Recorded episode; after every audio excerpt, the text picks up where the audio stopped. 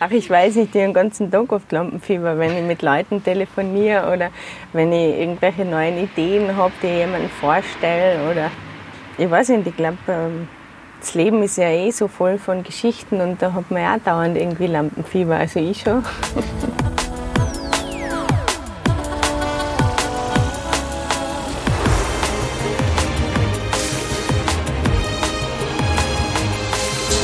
Das K. Der Tiroler Podcast für Kunst und Kultur mit Benjamin Stolz und Klaus Brunner.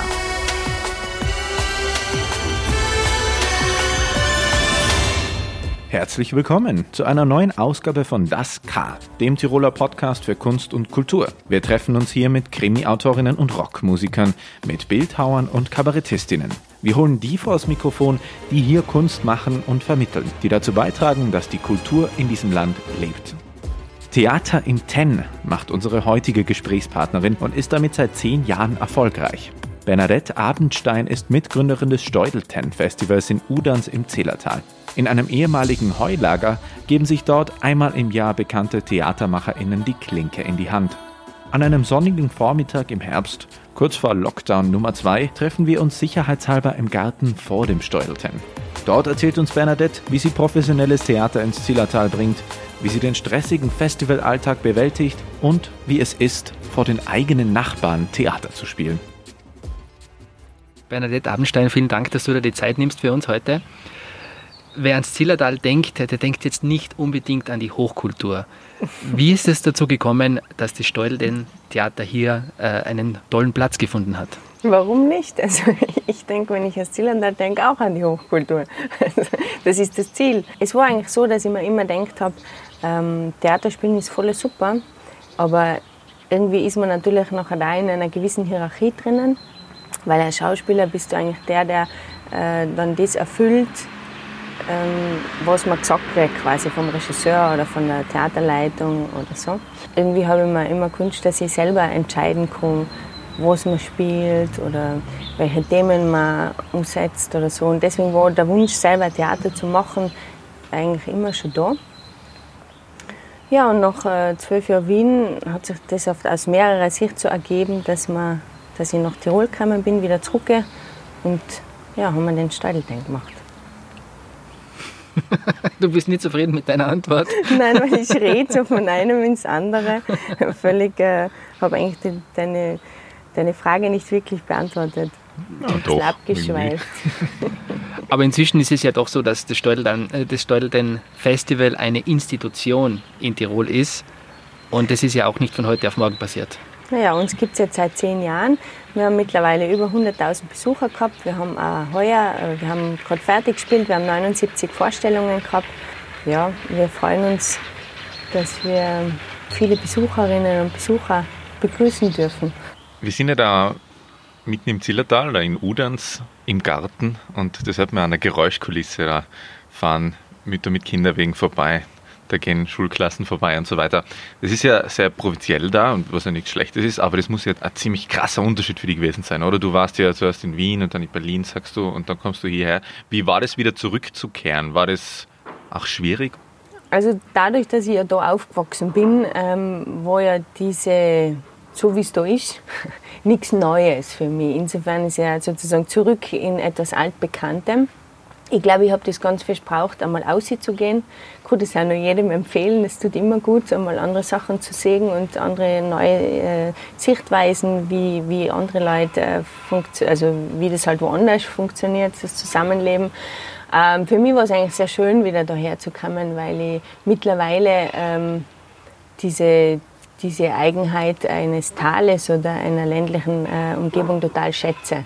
Aber wie ist es so, vor den eigenen Nachbarn jetzt Theater zu spielen? Ist das ein komisches Gefühl? Ich bin im Gegenteil, es ist eigentlich sehr schön, weil die kennen uns ja und es ist irgendwie was Besonderes, wenn man ihnen sagen kann, dass man was macht oder was kann. So. Kennst du Lampenfieber? Wahrscheinlich schon, oder? Wie gehst du damit um? Das Lampenfieber ist eine schwierige Geschichte, weil es wird eigentlich nicht weniger. Also das einzige Mal, wo es weniger geworden ist, wo ich ganz viel gespielt habe, also ich so Saisonen gehabt, wo ich neun Stücke gespielt habe, über 200 Auftritte, einfach Nachmittag, Vormittag, am Abend Turm, zehn nächste Probe. Und in, in einer so einer großen Routine ähm, ist man dann oft zu müde. Da ist so, welches Stück spielen wir halt, ah ja, das Kostüm, also so jetzt, ja, ich betreibe ein bisschen, aber das war eigentlich die einzige Zeit, wo Lampenfieber keine Rolle gespielt hat. Wenn man mehr Zeit hat zum Nachdenken und sich länger darauf vorbereiten kann, dann ist es natürlich ein Thema und ich glaube, ein bisschen Lampenfieber ist immer super, weil es einfach Adrenalin ist und weil man besonders konzentriert ist und ich glaube auch, dass man dann besonders gut ist. Also ein bisschen Lampenfieber ist schon gut. Die Frage ist immer die Dosis. Also wenn es zu viel ist, nachher ist es natürlich schlecht, weil man nicht das machen kann, was man eigentlich könnte oder so. Aber interessanterweise ist es Lampenfieber bei mir und auch bei vielen anderen Kolleginnen und Kollegen eigentlich immer nur bei der Premiere ähm, wo ich ja immer denke, das ist absurd. Man weiß ja im Gehirn, also rein vom Verstand her, so andacht ist es jetzt auch nicht, aber irgendwie macht es einen Unterschied. Also so nervös man bei einer Premiere ist, so nicht mehr nervös ist man bei der zweiten Vorstellung, obwohl sie quasi noch 24 Stunden später ist. Kann man im Alltag auch manchmal Lampenfieber haben? Ja, dauernd. Wann zum Beispiel? Ach, ich weiß nicht, den ganzen Tag oft Lampenfieber, wenn ich mit Leuten telefoniere oder wenn ich irgendwelche neuen Ideen habe, die ich jemandem vorstelle oder ich weiß nicht, ich glaube, ähm, das Leben ist ja eh so voll von Geschichten und da hat man ja auch dauernd irgendwie Lampenfieber, also ich schon. Du bist ja mit einem Regisseur und Dramatiker, Hakon Hirzenberger, verheiratet. Redet ihr eigentlich nur über das Theater? Ja, leider. Also manchmal ist es schon ein bisschen viel. Aber irgendwie, auf der anderen Seite ist es auch gut, weil man hat natürlich zusammen ein gemeinsames Projekt. Und ich glaube, dass das einer Beziehung ja auch immer ganz gut tut, wenn, wenn man eine gemeinsame Sache hat, wo beide dran arbeiten. Aber bei uns, muss man jetzt ehrlich sagen, geht es eigentlich die meiste Zeit um, um irgendeine Form von Theater. Also entweder um irgendwelche Stücke oder ja, also ja. Euer Ten, der Steudel-Ten, der ist ja 700 Jahre alt. Und äh, das Zillertal hat ja eine sehr turbulente Geschichte auch. Die Erkundung des alpinen Raums oder ähm, auch religiöse Verfolgung oder Massentourismus und das Entstehen davon. Wie fließt die Geschichte eigentlich auch in eure Produktionen ein? Ich glaube, zu einem gewissen Teil fließt äh, natürlich ein, weil ja ähm, ich bin zwar jetzt nicht wahnsinnig esoterisch, aber ich finde, dass ein Raum eine gewisse Ausstrahlung hat und eine gewisse Energie. Und der Ten, die Grundmauern sind aus, äh, aus dem 13. Jahrhundert, ähm, hat natürlich eine ganz eigene, ähm, eine eigene Geschichte, was der so alles erlebt hat und gesehen hat. Und die spürt man irgendwie in den, unabhängig, was dann äh, passiert auf der Bühne. Ähm, wir haben immer wieder Stücke, wo das einfließt. Zum Beispiel der Hakon hat geschrieben ähm, Die stillen Nächte des Ludwig Reiner. Das behandelt ähm, die, die Verbreitung des Stille Nachtliedes. Also das ist was ganz äh, was von da, was äh, sehr äh, mit der Geschichte des Tales verwoben ist, wo auch ganz viele Leute einen Bezug haben, wo auch der Tourismus, äh, es ist so ähm, auch die erste Band, die so wirklich Geld damit macht äh, und sich dann auch verkleidet eben mit blauen Lederhosen und äh, Zuckerl, rosarote Dirndln und so. Ähm, da wird die Geschichte des Tals total äh, mitgespielt. Aber wir verwandeln auch einen Wir haben auch gespielt, die Auserwählten, da haben wir irgendwie einen Den in eine Raumstation verwandelt und man merkt eigentlich fast gar nicht, dass es noch ein Den ist. Aber sehr oft sind Bühnenbilder so, dass der Den mitspielt und insofern spielt es immer eine Rolle, wo es ist. Ähm, vielleicht reden wir kurz über das Thema Nachhaltigkeit. Gerade in einem Tourismusort oder in einer Tourismusregion wie dem Zillertal ist es natürlich ein großes Thema und wird immer wichtiger werden. Vielleicht kannst du uns kurz erzählen, wie das abläuft bei euch mit diesem Green Event. Ähm, ich glaube mittlerweile veranstalten ohne das Thema Nachhaltigkeit mitzunehmen, äh, ist einfach eigentlich nicht mehr zeitgemäß. Also für uns ist es eigentlich nicht mehr vorstellbar. Und ähm, am Anfang, wenn man anfängt, äh, das, das fängt von so kleinen Maßnahmen an, dass man kein Plastik verwendet, keine Plastikflaschen, äh, das ist jetzt eh was Kleines, aber dass man halt alles auf Glas umstellt. Und das geht halt dann weiter in, das ist alles barrierefrei. Also ganz viele Selbstverständlichkeiten auch, aber ähm, es ist dann, dass alles gedruckt wird bei heimischen Druckereien, die irgendwie ein Zertifikat haben. Und, ähm, wir haben auch so, dass wir in den Stücken ähm, sehr, also wir werden auch nächstes Jahr, gerade für die Kinder, haben wir alles so Themen, was um, um Plastik, um Müllvermeidung, um Klima geht. Also das wirkt da inhaltlich hinein. Ähm, ja, ich, ich, bin ganz ein großer Freund ähm, dieser Nachhaltigkeit und ich finde, in diesen Zeiten geht es nicht mehr ohne. Hat man es da leichter als kleines Festival das zu machen oder wäre es eigentlich für die Großen auch gar nicht so schwer, einfach nachhaltiger zu sein? Wie würdest du das einschätzen? Ich glaube, es ist eine prinzipielle Geschichte. Ich glaube, es ist schwer oder leicht, egal wie groß äh, das Festival ist. Ich glaube, äh, am Anfang ist es wahnsinnig viel Aufwand. Also, auch, also man muss das alles aufschreiben. Also wir haben sogar letztes Jahr ein Müllprotokoll geführt, jeden Tag und so weiter. Äh, wir waschen also die Kostüme alle mit irgendwelchen nachhaltigen Mitteln. Wir haben nur Kosmetik, was äh, ähm, nachhaltig produziert ist und so weiter. Also ich glaube, es ist nicht unbedingt eine Frage der Größe oder der Kleine, äh, ob es groß oder klein ist, sondern es, es hat was mit der Ideologie zu tun und da müssen auch alle dahinter stehen. Also jetzt ist es für mich schon total gewöhnlich.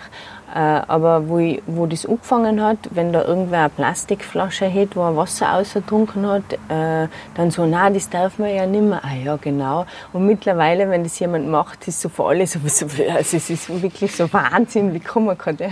Also man gewöhnt sich ja total schnell und ich glaube, dass sich alle daran gewöhnen täten. Also es ist so ich glaube, man muss sich dafür entscheiden und dann schauen, was kann man gut umsetzen, was ist schwieriger. Also ich glaube, es gibt da keine Ausrede. Ja da kommen ja total namhafte Schauspielerinnen und Schauspieler und Dramatikerinnen und Dramatiker her. Zum Beispiel Erwin Steinhauer war hier und Felix Mitterer und so weiter. Wie bekommt man die Leute dazu, da mitzuwirken? Ist es schwer, die zu erreichen oder funktioniert es über Connections oder? Ja, das funktioniert eigentlich über den Hakon. Hakon heißt ja als Wortbedeutung der Freund. Und ich kenne niemanden, und ich kenne auch viele Leute, die so viele Freunde haben wie der Hakon. Und äh, der Hakan hat irrsinnig viel gemacht, er hat ganz viel gespielt auch und viel inszeniert und so weiter. Und ähm, der hat mit denen allen gearbeitet. Ähm, der kennt die einfach. Und dann ist es halt natürlich leichter, die zu erreichen. Ähm, und wenn sie dann hören, wie das ausschaut oder sie kommen, dann sind sie eigentlich alle total begeistert. Aber auch du jetzt persönlich hast ja eine besondere Verbindung zu Elfriede Ott, oder? Sie war ja deine Lehrerin am Konservatorium in Wien und äh, sie hat die dann auch später an die Josefstadt ge geholt. Wie hast du sie in Erinnerung eigentlich oder gibt es da was zu erzählen? Also ich, die, die Elfriede Ott war sicher eine ganz wichtige Person in meinem Leben, war auch schon da bei uns mhm. im Steideltein, hatte einen tollen Abend. Meine Erinnerung, also sie, sie ist irgendwie sehr lebendig ich habe sie eigentlich gar nicht so in Erinnerung, weil ich irgendwie sie ist immer da auch so. Und sie ist eine sehr interessante und vielschichtige Persönlichkeit gewesen und war ganz eine, also ich würde sagen, eine harte Schule auch. Ja. Also sie, sie so lustig und nett sie oft war, so fordernd und ähm, unnachgiebig war sie auch. Und wir haben in der in dem Konservatorium, wir haben zum Beispiel irrsinnig viele Auftritte gehabt und auch immer so an Plätzen, wo man eigentlich gar nicht will, so, was weiß ich, äh, bei dem Fest und bei der Ehrung. Und da mussten wir dann immer in echt ganz argen Bühnensituationen quasi mit nichts einfach uns präsentieren und was singen und äh, was äh, darbieten. Und das war aber eine total super Schule, weil ähm, also da waren auch ganz viele peinliche Sachen dabei und irgendwann denkst du, schlimmer geht's Zum Beispiel? Was war das sehr schlimm? Naja, ich kann mich erinnern, wir haben einmal beim Theseus-Tempel in Wien äh, einen Engelabend gemacht und haben halt dann so alle in Weiß und mit Glitzer und haben halt dann so Wiener Lieder und Gedichte präsentiert und vorne draußen sind, sind einfach die Leute gesessen, die halt da vorbeigekommen sind. Also das war ein, ein, ein ein Tiefpunkt. oder ja, da gab es irgendwie einen Haufen Auftritte, wo man eigentlich nicht, oder bei irgendwelchen Dorffesten, wo eigentlich niemand schaut, was du machst, weil alle beschäftigt sind und da oben noch die Musik spielt und die trinken halt ihr Bier und du mm, liest oder rezitierst dann irgendwelche äh, Gedichte von Brecht oder weiß ich nicht. Und ähm, ja, da denkt man sich auch, was macht man hier. Aber in Summe waren das alles ganz ähm, ja, wertvolle Erfahrungen. Und sie war jemand, der ein wahnsinniges Gespür hatte für Menschen. Und äh, immer, wenn man so gesagt hat, ich kann nicht mehr, dann, dann hat sie eigentlich angefangen, dass es interessant geworden ist. Also da hat sie dann weitergebohrt irgendwie. Und dann ist dann irgendwann was herausgekommen. So. Also war eine harte Lehrerin, würde ich mal sagen, aber auch eine sehr liebevolle. Also die Schüler von der Ort haben, glaube ich, alle eine eigene Beziehung zu ihr gehabt. Das war nicht einfach nur eine Lehrerin, die hat, also das war ja, eine Mentorin, eine Familie, keine Ahnung, die war, also wir waren eigentlich wie ihre Kinder. Ein wichtiger Bestandteil vom Steudelten Festival sind ja auch die Kindertheater. In diesem Jahr gab es ganz eine besondere Produktion äh, mit in 80 Tagen um die Welt. Kannst du uns kurz erzählen, äh, wie das abgelaufen ist? Mhm. Ähm, Im Oktober startet es immer mit in 80 Tagen um die Welt ohne CO2 und äh, wurde dann halt auch unterbrochen durch Corona. Und irgendwie haben wir uns halt gedacht, es ist so schade, das Projekt nicht abzuschließen, auch für die Schüler und auch für uns alle, weil, weil man arbeitet irgendwie lang, man beschäftigt sich so viel damit und dann ist plötzlich weg und dann hat es kein Ende. Ich finde, es ist immer total wichtig, wie auch immer das Ende sich gestaltet. Ich bin ein totaler Fan, also Anfang und Ende und dann ist gut. Also so offene Sachen, das ist irgendwie nicht so super. Und dann haben wir uns überlegt, wie könnten wir das irgendwie zu Ende bringen. Und dann ähm, hat eben der Hans-Peter Hohner, der da Regie gemacht hat, den Einfall gehabt, wir könnten das Ganze einfach als Film präsentieren und digital machen. Und ich gesagt, ja, eigentlich ist das eine gute Idee. Die Kinder sind irrsinnig gut äh, im Film Wahrscheinlich auch, weil sie mit dem total aufwachsen, dass sie sich selber irgendwie auf Facebook oder weiß nicht, wie diese ganzen Plattformen heißen, schnell irgendwie abfilmen. Also da sind sie irrsinnig authentisch und das kennen sie total. Während Theater spielen, also ähm, Sachen wirklich auswendig lernen, dann hinzustellen, es laut zu sprechen, das ist viel schwieriger für, für sie jetzt. Und da braucht viel mehr Training und so. Aber was Film betrifft, da sind sie irrsinnig affin, also da, da wirklich toll. Und ich finde, er ist ganz super geworden. Und wir haben das auch äh, ist auch jetzt noch zum Umschauen, ist auf der Homepage einfach zum draufklicken, dauert 40 Minuten. Ähm, und ist ein schöner Beitrag auch für Nachhaltigkeit eben, weil es äh, erzählt die alte Geschichte, äh, wie der Phileas Fogg da ähm, durch die, also um die Welt reist und zugleich gibt es dann ähm, eine Fraktion innerhalb vom Film, die versucht, das ganze CO2 frei zu machen. Du hast ja selbst äh, drei Kinder. Würdest du ihnen raten, Schauspieler zu werden? Also ich rate meinen Kindern gar nicht, was sie werden sollen. Die sollen werden, was sie äh, gerne möchten. Also ich rate ihnen auch nicht äh, Schauspiel. Aber ich glaube, ich würde ihnen prinzipiell nichts raten. Also ja, sie, sie, sie wachsen hier auf mit dem Theater und so. Sie kennen das. Es ist, ähm, also wenn sie das wollen, dann sehen sie es ja eh. Aber nur haben sie also haben sie noch keine Ambitionen eigentlich. Das war's schon wieder für heute von Das K, dem Tiroler Podcast für Kunst und Kultur. Hat euch diese Episode gefallen? Habt ihr noch Fragen, Wünsche oder Anregungen für zukünftige Folgen? Hinterlasst uns einen Kommentar auf unseren Social Media Kanälen. Weitere Infos findet ihr auf www.tirol.at.